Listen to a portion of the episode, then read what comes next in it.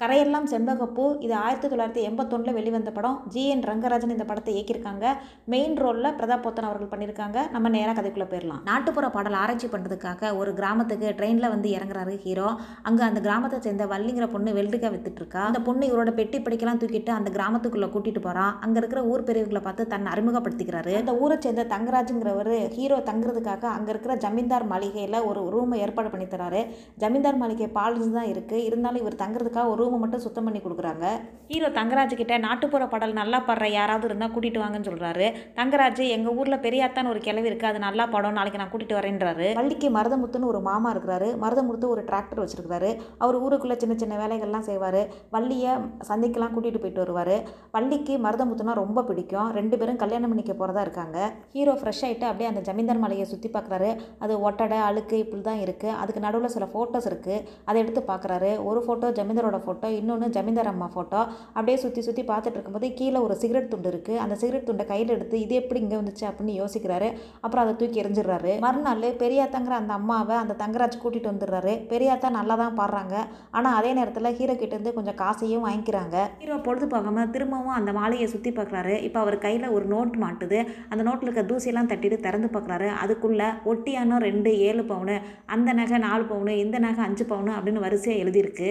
Hero அதை ஆச்சரியமாக படிச்சுக்கிட்டே இருக்கும்போது ஹாய் அப்படின்னு ஒரு சத்தம் கேட்குது பார்த்தா அங்கே நல்ல மாடர்னாக ட்ரெஸ் பண்ண ஒரு பொண்ணு நிற்கிது பின்னாடி தங்கராஜ் வராரு. இவங்க சின்ன ஜமீனோட பேத்தி இங்கே தங்கலான்னு வந்திருக்காங்க அப்படின்னு ஹீரோ கிட்ட அவங்கள அறிமுகப்படுத்துகிறாரு அவங்க பேர் ஸ்னேகலதா.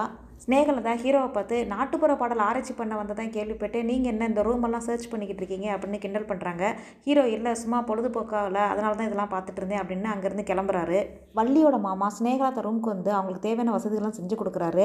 அவர்கிட்ட ஸ்னேகலதா இங்கே பாத்ரூம் எங்கே இருக்குது அப்படின்னு கேட்குறாங்க அதுக்கு அவர் சொல்கிறாரு அதுக்கெல்லாம் இங்கேருந்து கொஞ்சம் தூரம் தள்ளி போகணும். நான் உங்களை கூட்டிகிட்டு போகிறேன் அப்படின்னு சொல்கிறாரு அந்த கிராமத்துக்கு ஒரு ஆள் அப்பப்போ பயோஸ்கோப் காட்டுறதுக்காக வருவான். பயோஸ்கோப்னா என்னென்னா ஒரு பாக்ஸ் மாதிரி இருக்கும். அதுக்குள்ளே சினிமா ஆக்டருங்க இவங்க படம்லாம் இருக்கும்.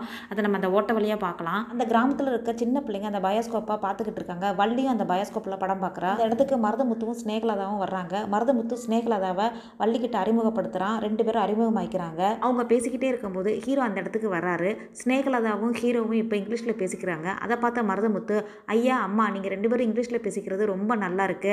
அம்மா நீங்கள் எனக்கு இங்கிலீஷ் கற்றுக்கத்தாங்க அப்படின்னு கேட்குறான் ஸ்னேகலதாவும் சரி நான் உனக்கு கற்றுத்தரேன் ஆனால் அதே நேரத்தில் நீ எனக்கு டிராக்டர் ஓட்ட கற்றுத்தரணும் அப்படிங்கிறாங்க.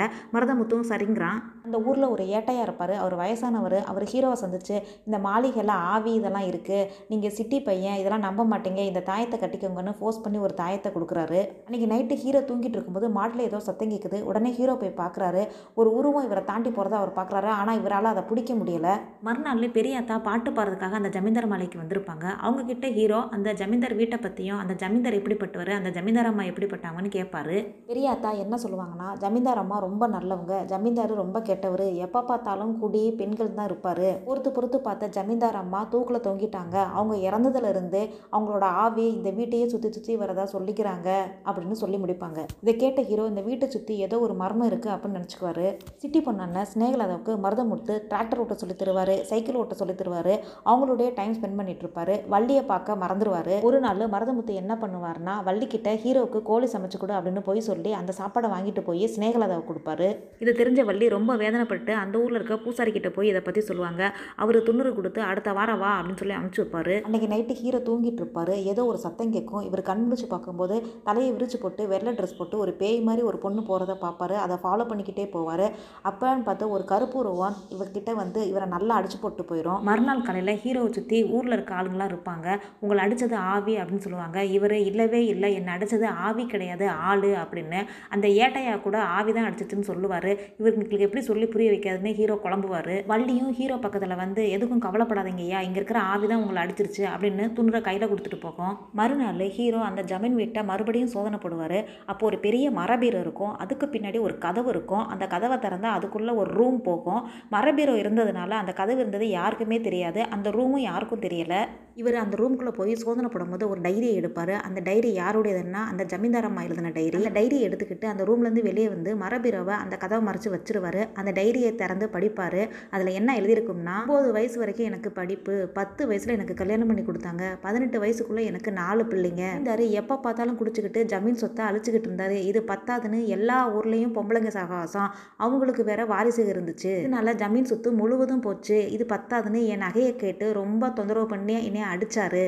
இந்த மாதிரி எழுதியிருக்கிறத ஹீரோ படிச்சுட்டு இருக்கும்போதே அந்த ஸ்னேகலதா பின்னாடி இருந்து வந்து அந்த டைரியை பிடுங்கிடுவாங்க என்ன மிஸ்டர் யாருக்கும் தெரியாமல் எங்கள் குடும்ப டைரியை படிக்கிறது நாகரிகமாக அப்போ இந்த மாளிகையில் மர்மபூர்வமாக சுற்றுறது நீங்கள் தானா அப்படின்னு கேட்பாங்க. அதுக்கு ஹீரோ இல்லை பொழுது போகல அதனால தான் அப்படின்ட்டு அப்படியே அங்கேருந்து நகர்ந்துருவார். இப்போ வள்ளி ஹீரோ கிட்ட வந்து ஐயா நீங்களே சொல்லுங்கள் இது நியாயமாக அந்த ஜமீன்தார் பொண்ணு என் மாமனை இழுத்துக்கிட்டு ஊரெல்லாம் சுற்றுது டிராக்டரில் நான் உட்கார வேண்டிய இடத்துல அது உட்காந்துக்குது.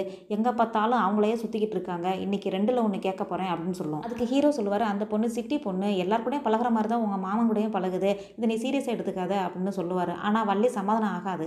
அந்த இடத்துக்கு கரெக்டாக அந்த ஸ்னேகலதாவும் அந்த வள்ளியோட மாமா மாரிமுத்துவும் சைக்கிளில் வந்து நிற்பாங்க அதை பார்த்தோன்னே வள்ளி டென்ஷன் ஆகி அந்த ஸ்னேகலதா கூட சண்டைக்கு போயிடும் ஏமா நீங்கள் என்ன தான் ஜமீன்தார் பேத்தியாக இருந்தாலும் என் மாமன் முன்னாடி சுற்றலாமா அவரை தொட்டு தொட்டு பேசுகிறீங்க அவர் கூடயே சைக்கிளில் சுற்றுறீங்க இது நியாயமா? அப்படின்னு கேட்கும். இதை கேட்டோடனே ஸ்னேகலதாவுக்கு கோவம் வந்துடும் என் தகுதி என்ன? நான் உன் மாமி முன்னாடி சுற்றுறேனா அப்படின்னு ரெண்டு பேருக்குள்ளே கை கலப்பாயிரும்.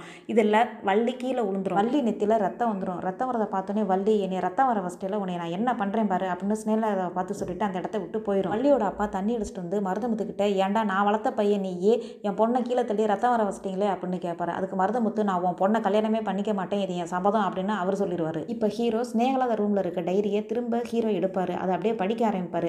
கரெக்டாக ஸ்னேகலாதை வந்து பிடிங்குவாங்க ஹீரோ சொல்லுவார் நீங்கள் டைரியை படிக்க விடாமல் ஆக்கிறதுக்கு ஏதோ காரணம் இருக்குது நீங்கள் என்கிட்ட ஏதோ மறைக்கிறீங்க அப்படின்பாரு அதுக்கு சுமலதா சொல்லுவாங்க இதில் என்ன எழுதியிருக்கு தெரியுமா?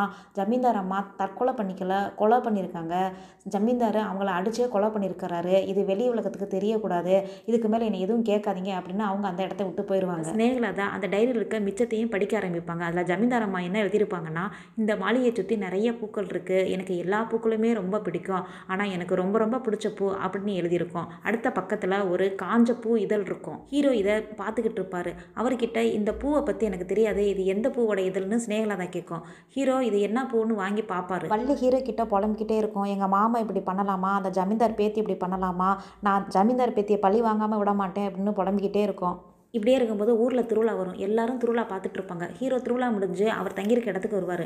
பார்த்தா அங்கே முன்னாடியே கொஞ்சோண்டு ரத்தம் மாதிரி இருக்கும். அதுக்கப்புறம் பார்த்தா ஒரு பில்லி சுனிய பொம்மை இருக்கும். அப்படியே வெளியே வந்து பார்த்தா ஒரு மரத்துக்கு கீழே ஸ்னேகலாதா அப்படியே தலையில் அடிபட்டு செத்து கிடப்பாங்க. அந்த இடத்துக்கு எல்லாருமே வந்துருவாங்க. வள்ளியோட அப்பா மட்டும் வள்ளியை காணா எங்கே தேடியுமே இல்லை அப்படின்பாரு.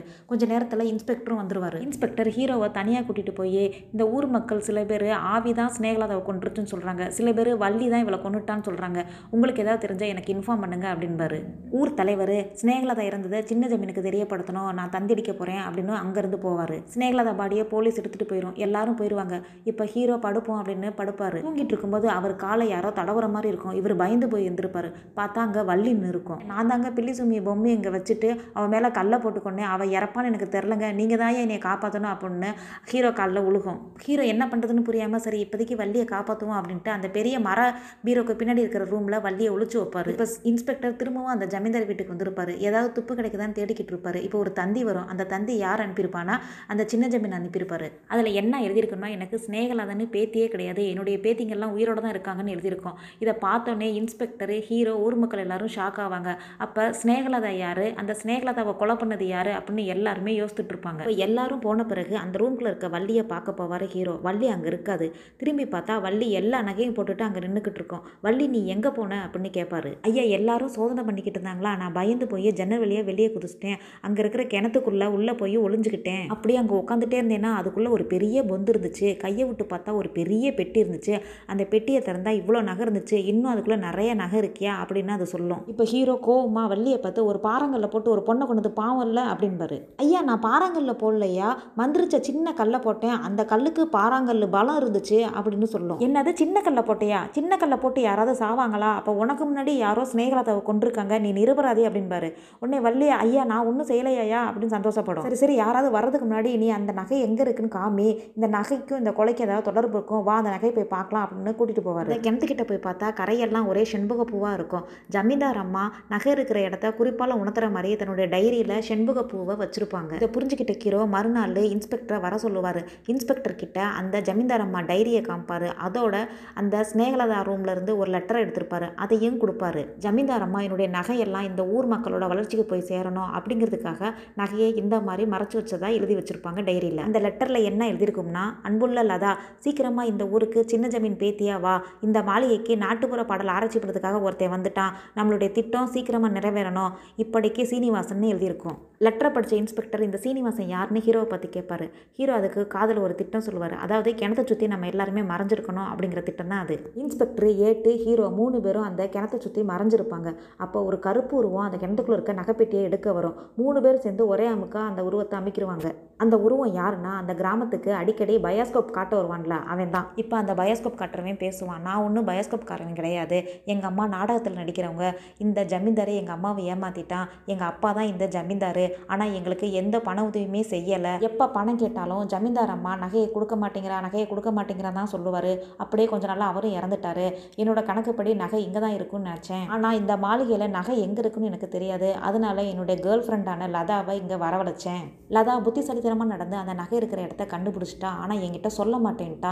எனக்கும் லதாவுக்கும் நடந்த சண்டையில் லதா இறந்துட்டா. அந்த இடத்துக்கு வள்ளி வந்தா நான் உடனே போய் மறைஞ்சிக்கிட்டேன். வள்ளி பில்லி சுனிய பொம்மையை போட்டு லதா மேலே ஒரு குட்டி கல்லை போட்டா சரி இந்த கொலப்பள்ளி வள்ளி மேலே உழுகட்டுன்னு நான் அங்கேருந்து ஓடிட்டேன். அது மட்டும் இல்லாமல் ஊர் மக்கள் எல்லாரும் இந்த வீட்டை சுற்றி பேய் இருக்கு அப்படிங்கிறத நம்பணுங்கிறதுக்காக நான் தான் ஒரு பொண்ணை ஏற்பாடு பண்ணியிருந்தேன். யாரும் இல்லாத நேரத்தில் இந்த நகைப்பெட்டியை வந்து எடுத்துக்கலான் இருந்தேன். அந்த நேரத்தில் தான் நீங்கள் என்னை பிடிச்சிட்டீங்க. என்னோடய ஃபாதர் தான் அந்த ஜமீன்தார் அப்படின்னா அந்த பயோஸ்கோப் காரனே சொல்லி முடிப்பான். இப்போ இன்ஸ்பெக்டர் அந்த பயோஸ்கோப் காரனை கைது பண்ணி கூட்டிகிட்டு போச்சுருவார் ஜமீன்தார் அம்மா விருப்பப்படியே இந்த நகையெல்லாம் இந்த ஊர் வளர்ச்சிக்கு பயன்படுற மாதிரி நான் ஏற்பாடு பண்ணுறேன் அப்படின்னா அவரும் கிளம்பிடுவார் எல்லா பிரச்சனையும் ஒரு வழியாக முடிஞ்சுச்சு. ஹீரோ வள்ளி மருதமுத்து எல்லாட்டையும் போயிட்டு வரேன்னு சொல்லிட்டு எப்படி ட்ரெயின்லேருந்து வந்தாரோ அதே மாதிரி அந்த ஊர்லேருந்து கிளம்புறதுக்காக ட்ரெயினில் ஏறுவார். அதோட இந்த படம் முடிஞ்சுச்சு.